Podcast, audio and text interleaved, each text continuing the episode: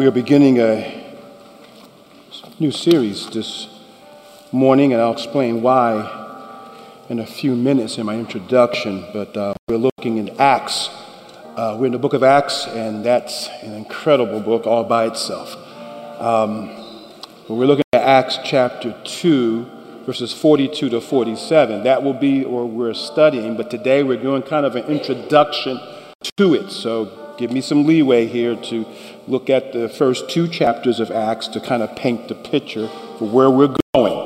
Okay, so I'm not going to deal with those texts, those verses specifically today. I will highlight them, but we'll get into them uh, starting, Lord willing, um, after Mother's Day. Um, who knows? Maybe we'll start on Mother's Day. We'll see. But uh, we'll get into those verses. But today is more of an introduction.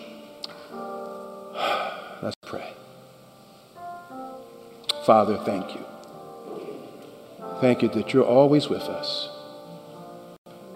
No matter what, how we feel, what we're going through, where we are, if we are your children, where can we go from your spirit? Where can we flee from your presence? You're always with us. Jesus is called Emmanuel, God with us. And so, Lord, we know, we who have been sealed by the Holy Spirit until the day of redemption, we know you are present in our lives. And we lean upon you. We lean upon you uh, for those times when we're hurting most. And even in times of great joy, we lean upon you to rejoice right and not to idolize those things that you give us, but to receive them with joy and gratitude. So, Father, we know you're with us. And thank you that you're with us now in this service. And thank you that you're with me. Thank you for being with Sandy and I as we traveled this past week and sought to serve a family that was grieving. That is grieving. Oh, Lord, be with the Stone family. Be with us now those of us who are grieving, those of us who are hurting, those of us who are perplexed, be with us now. Be with us, those of us who are, Lord, who are just rejoicing. Life is good and providence is good. And we're just, Lord, be with us all. We're all in various places of need and of life. What we do need is Jesus, all of us, at all times. And we need the word of the Lord at all times. So will you please Grant your servant grace to preach your word under the power of your spirit and according to the scriptures, that Jesus might be glorified, that a message might be given from this, these passages, Lord, that will speak to the hearts of your people. May we see Jesus in all of it, and may we long for what he gives us. May we submit ourselves. Be with us now in Christ's name. Amen. Acts chapter 2, beginning at verse 42. And they devoted themselves to the apostles' teaching and the fellowship, to the breaking of bread and the prayers. And awe came upon every soul. And many wonders and signs were being done through the apostles. And all who believed were together and had all things in common and they were selling their possessions and belongings and distributing the proceeds to all as any had need. And day by day, attending the temple together and breaking bread in their homes, they received their food with glad and generous hearts, praising God, having favor with all the people, and the Lord added to their number day by day those who were being saved. That is the word of the Lord. You may be seated.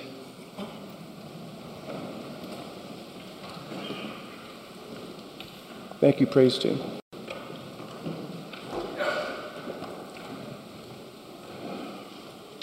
The church, over the last two years, I would say the last six years actually, churches in our country have gone through a lot of turmoil, a lot of shifting, some good, in my opinion, most of it bad. But the enemy has just done a number on us. And now we're coming back together. As the pandemic sort of has lessened, even though we're hearing of a new variant here coming through. We don't know what is in store. We know God is with us in the midst of it. But churches are coming back together. They're opening their doors, those that still exist. Some have not weathered the pandemic well. They won't open again. But as we're coming back together, we have to begin to ask the, the important questions. What should the church look like? What's, what's our purpose? What's our, what's our vision? What's our mission? And, and when we talk about mission and vision, too often we forget that God hasn't left that up to us to figure out. He tells us what His vision and mission for His church is. Now we get to say, Lord, help us to show that in our local context, which are different. But God doesn't leave that up to us to figure out the mission and vision of His church. He does, always has. He shows us what our church should look like. And so, all churches, I think, are coming, especially in this country, are kind of reevaluating and thinking through. I'm talking to pastors in different parts of the country who've all been through the storms. They're saying, what should things look? Some pastors are moving on, leaving the ministry. A friend of mine is now planting a church. Left leaving his to go plant. Things are changing. But what should the church look like? I'm, I was struck some years ago reading about this situation where a pastor was teaching a Bible study. And eight hours later, he was just finishing up. For the next 10 days, he spent 12 hours a day teaching through the entire Bible. All of this was not what he had planned, it was the congregation that said, We want this. That pastor was David Platt, and he did this in an underground church in Asia some years ago before the pandemic. He experienced what I think is revival. Revival. Revival is when the sovereign Spirit of God comes upon the church in an extraordinary manner to increase the church's holiness and usefulness for the honor of Jesus.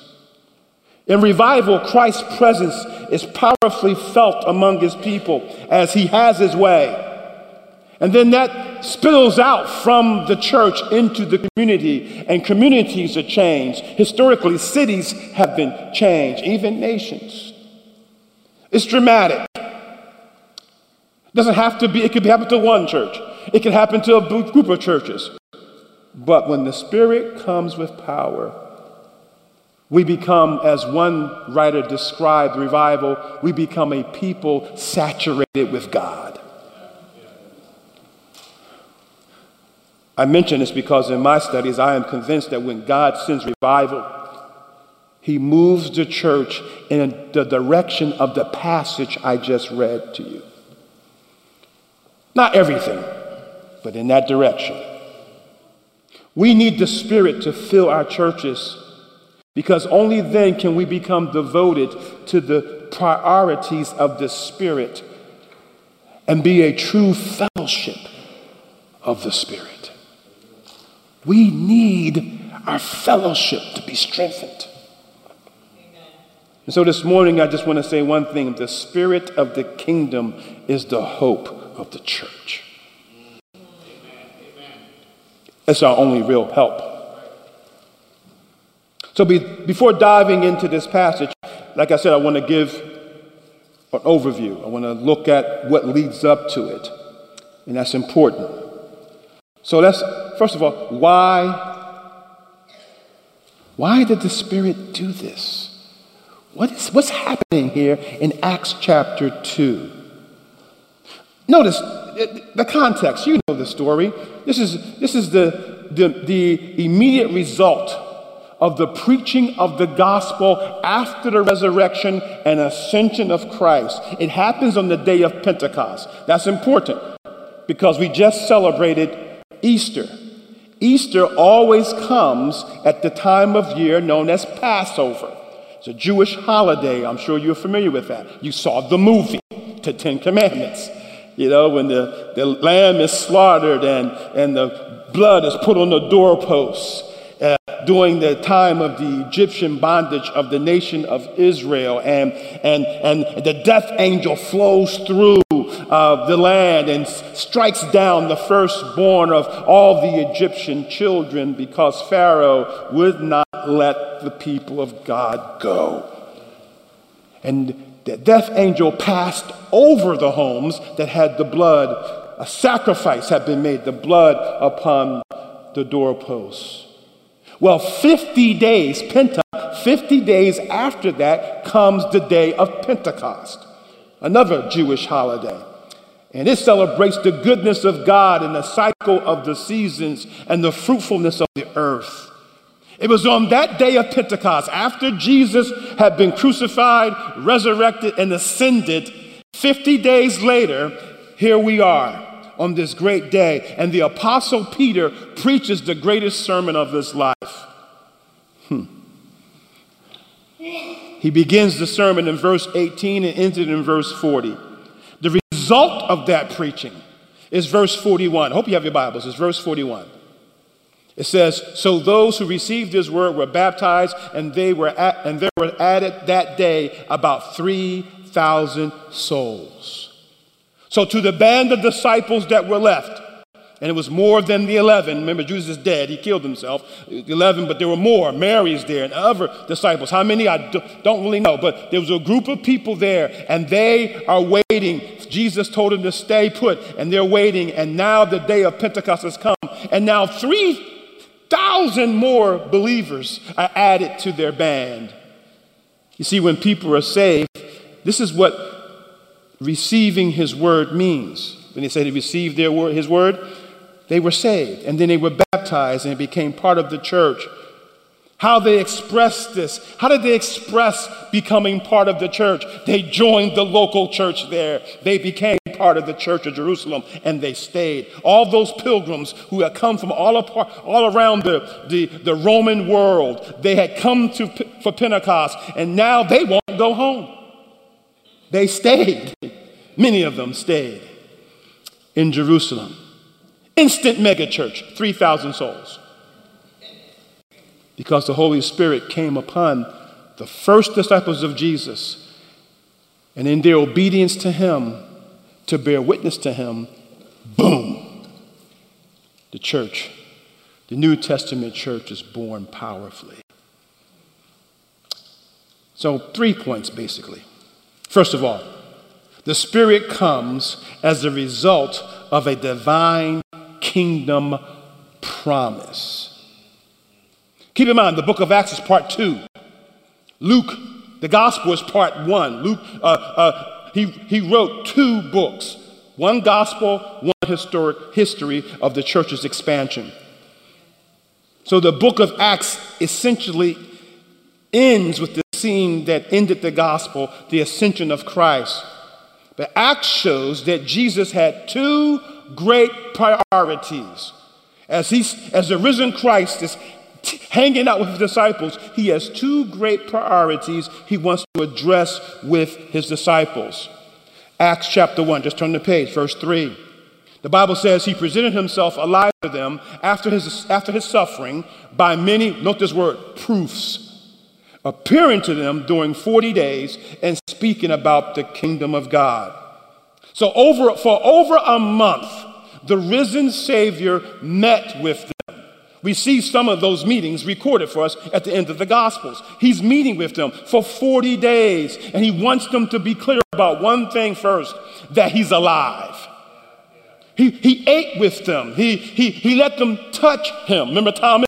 touching the wounds inside. He wanted it to be clear that I am alive bodily. I'm not a spirit, I'm not a hallucination. I am a human being and more, and much more. And I'm alive. So he eats with them and he's there with them. And then he begins to teach, driving home what he wants them to know. He talks about the presence, the purpose, and the power of his kingdom. The kingdom of God. What is the kingdom of God? It's the reign of God over all of creation, but it's being expressed particularly in relationship to the king who is Jesus. And so the church is not the kingdom. The kingdom is bigger than the church, but the church is the visible, the first visible expression of the reality of the reign of God in Jesus Christ. But the disciples weren't thinking about that. They were thinking about what's in it for us. They were thinking about what is the kingdom of God in relation to Israel, because for them, Israel was the kingdom of God. Their vision of the kingdom was too small. Like some people are so fixated on America, and we think that, and, and you talk to some people, you think America was the center of the kingdom of God. Brothers and sisters, that's really too small. To them, the coming of the kingdom, if you go back to 1 chapter 1, verse 6, you hear them asking the question. To them, the coming of the kingdom meant the nation of Israel would rise once again and be the queen of the nations. They wanted, they wanted something that was really important. They wanted freedom. They wanted freedom. That's not bad. But Jesus says to them, it's basically, it's none of your business. If you look at verse 6, I mean, chapter 1, I mean, he's like, and they say, Lord, when would this time restore the kingdom of Israel? He says, verse 7, it is not for you to know times or seasons that the Father has fixed by his own authority. In other words, none of your business. Kevin Smith translation. None of your business. But instead, focus on something else. He wants them to focus on the, the bigger vision of the kingdom of God coming with power. That's why he taught them to pray. Our Father in heaven, hallowed be thy name. What do you say? Thy kingdom come, thy will be done. He had taught them to pray this way because that's the issue. Not the kingdom of man, not the kingdom of people, but the kingdom of God in his reign. And so Jesus is getting them prepared. So in chapter 1, verses 4 and 5, he says to them, um, Don't leave Jerusalem. Wait for the promise of the Father, which you have heard from me. For John baptized with water, but you will be baptized with the Holy Spirit not many days from now. So he says, Listen, I got something for you. The promise of the kingdom. This is the divine, this is the promise of the Spirit. You are going to have an, an endowment, an, an empowerment that would help you live in this fallen world to be my people. You need the promise of the Spirit. It's the same Spirit. If you were to go back to Ezekiel 37, don't turn there, just check it up for yourself. You know the passage. It's the passage of the dry bones. Where, where Ezekiel, where God says, Ezekiel, look at these dry bones. He's like, he says, Ezekiel, can these dry bones live? Well, it's a valley of dry bones, meaning they're dead people, skeletons. They're skeletons. And Ezekiel says, Oh Lord, you know, because I sure don't. And then what did he say to him? Preach to the dry bones. Prophesy. Preach to the dry bones. Preach my word. And when Ezekiel started preaching the word of God, then the, the bones stood up. They came together. The skeletons formed up together. Here you got skeletons standing up there. And then he said, Oh, Ezekiel, call for the Spirit. And the Spirit of God flowed through, and life came in, flesh, sinew. Go back and read it. It's a powerful passage. And, and so this, and there's a great army is formed, the army of God. Not to wage war with guns and swords or whatever, but to be a spiritual army endued with his presence and power. Family The acts. We are that army. It was the dry, first, it began with the dry bones of the house of Israel. They are, they're, they're falling away from the truth, and God revived a remnant of them that they might become His army, and we are part of that army. He promised, Jesus had promised, even in John 16. He says, I, I tell you the truth, it is to your advantage that I go away. For if I do not go away, the Helper will not come to you. But if I go, I will send him to you. When he comes, he will convict the world concerning sin and righteousness and judgment. Who is the Helper he's talking about? He's talking about the Spirit of God. I mean, the Spirit of God, the promised Spirit of God comes. He will empower, He will convict. Hmm. He will convict the world. He will help, He will cause people to see their sin and that judgment is coming. But they will also cause them to believe in the good news that God saves sinners, has mercy upon us. Christ promised supernatural reinforcements to his disciples. And here, on the day of Pentecost, the reinforcements come. The second thing is the Spirit comes with power so we can bear witness to Jesus. Notice Acts 1 8. But you receive power when the Holy Spirit comes upon you, and you will be my witnesses in Jerusalem and in all Judea and Samaria and to the ends of the earth. The word for power, you've heard this before, dunamis. We get our word dynamite from it. Power means ability. You will be enabled when the Spirit comes. You, you, in other words, you can't, you couldn't do it before, he told, he's telling them. You couldn't be faithful to bear witness before, but when I send my presence, the Spirit of God, when I send spiritual reinforcements, now you will be able to bear witness for me. It's striking that the word witness is where we get our word martyr from. They would bear witness with their very lives. They would lose their lives in bearing witness to Jesus. Some still do today in different parts of the world. We may not lose our lives like that, but to follow Jesus is to lose your life to Him, to give your life to Him, to deny yourself and take up your cross and follow Him. That's discipleship. And it's when the Spirit comes that the Spirit enables us to bear witness, to be that witness for Jesus.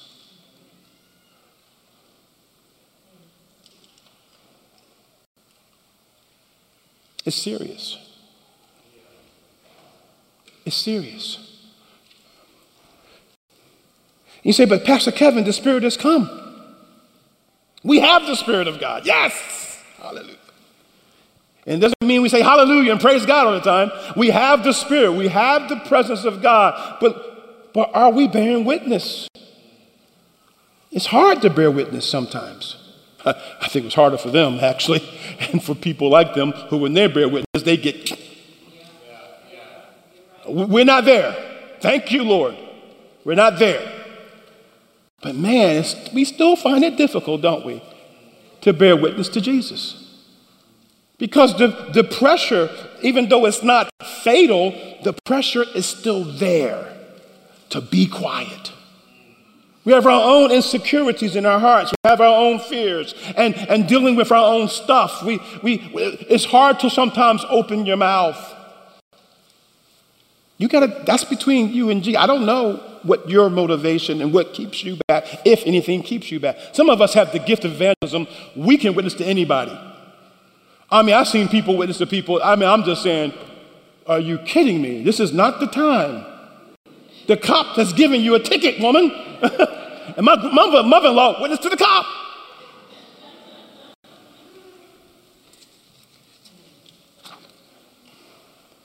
But we struggle.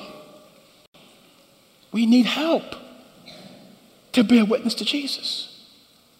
We need help. We, we need God to do some kind of surgery going on inside. Something is going on in us that keeps us from opening our mouths. And people right now are hurting so badly. I mean, you can talk to, they want hope. And we have the hope. But it's hard for whatever reason.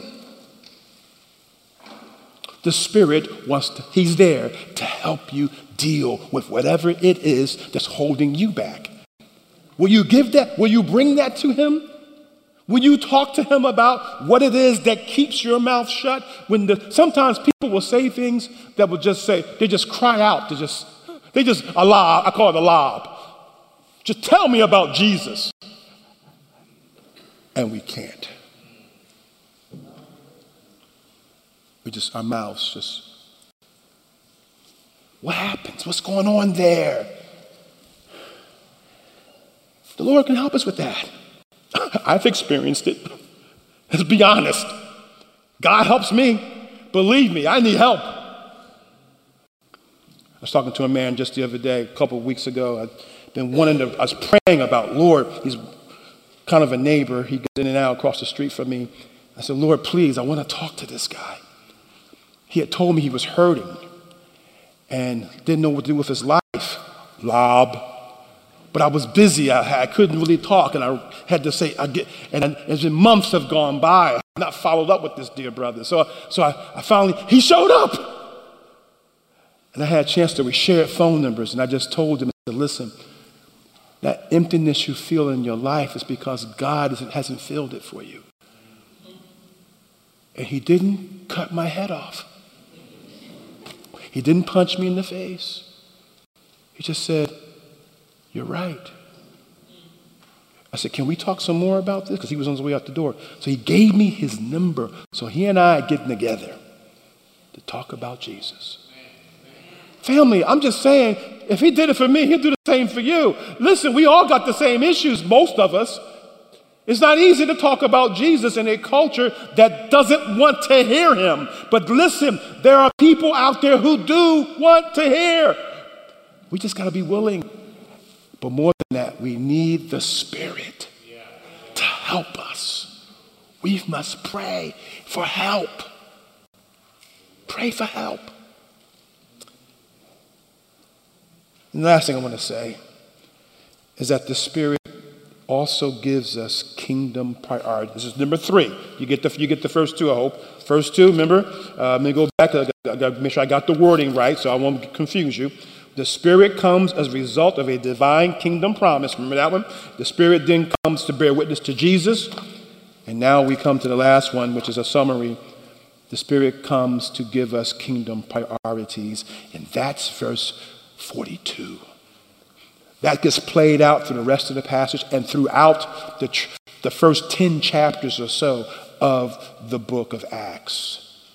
Notice what the Spirit does.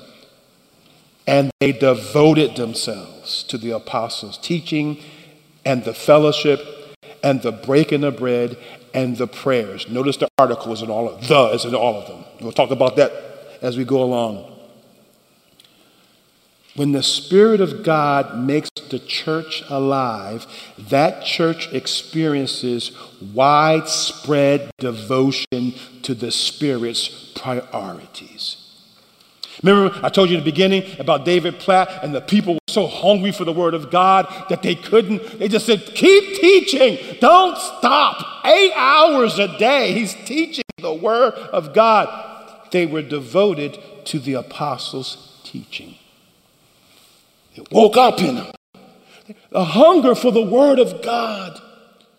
The word devoted there has the idea of doing something with intense effort, with the possible implication despite difficulty. Intense effort, but it's hard. That's what happens when the Spirit comes.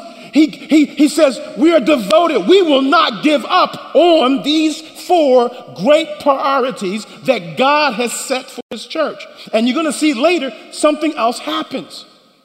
They're devoted to the teaching, to the fellowship. Note that word fellowship, we'll come back to it. To the breaking of bread, that's the Lord's Supper, and to the prayers. prayers.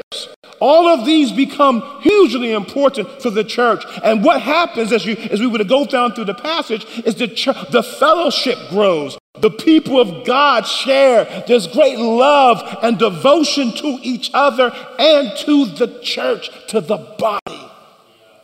And what happens there is that God begins doing stuff that no one can explain other than that God did it miracles, powerful and power encounters, if you want to call it, whatever. God reveals himself in powerful ways in the, in the church. You can't com- command miracles. God does that. What, he does what he wants to do. But I want you to end, see how this ends. Verse 47. Praising God, having favor with all the people. We'll come back to why later. And then the Lord added to their number day by day those who were being saved. The Lord added. When, when they began to bear witness to the Lord and the power of His Spirit, the Spirit of God saved people. They didn't do it. They couldn't answer all their questions. They couldn't, they couldn't answer everything. They had, they had answers to some of their questions, but that wasn't the point. They had the gospel and they had the power and presence of the Spirit, and they were willing, they were yielding themselves to God, and God began to do what no one else can do. He saves. And He just didn't save people out there, He added to the church. He brought them into the body so those people could be discipled grow and have a community of grace surrounding and encourage them. That's the picture. And read through the book of Acts. Go it this week if you get a chance. Read those first 10 chapters. Well, read the whole thing. But notice this is the church in Jerusalem. We know more about this church than most churches in the New Testament, except Ephesus is probably second. You follow what's happening there. It's not a perfect church. This church has Ananias and Sapphira. This church has cultural what's the word I want to use? Uh, dysfunction, prejudice, cultural prejudice. I mean, this church is not perfect, but man, it was the place of the Spirit. So I'm so excited when the ladies were praying yesterday. We were praying for the Spirit of God. That's who, that's who we need. We need him desperately because, listen, our bones are a little dry. We're not dead, don't get me wrong. We're alive. We're the people of God. We have the Spirit of God. But our bones are a little dry. I know mines are. Dry and tired and weary, heartbroken, whatever it is you're going through, hurting. We need the Spirit to manifest himself among us, to renew our fellowship even stronger, and to renew our sense of God's vision and purpose for his church and for this church in this place. And if you're listening, wherever your church is, you need the same thing. Him. And if you study revival, you'll know Historically speaking, revival always comes after God moves his people to pray. It's always prayer first, it seems. At least in the West, prayer before he comes with power. He's still the same God. So let me ask you some questions in this real quick. Search your hearts. Are the Spirit's priorities really your priorities? You say, well, how do I know? Where do you spend your time, your talent, and your treasure? I know how do you spend your money? What do you dream about? Where's your imagination? You'll know what's your pro- whatever you, dream about and imagine. That's where that's those are your priorities. What do you love most? What gets you going? Those are the things you love most. Are the Spirit's priorities anywhere in that list?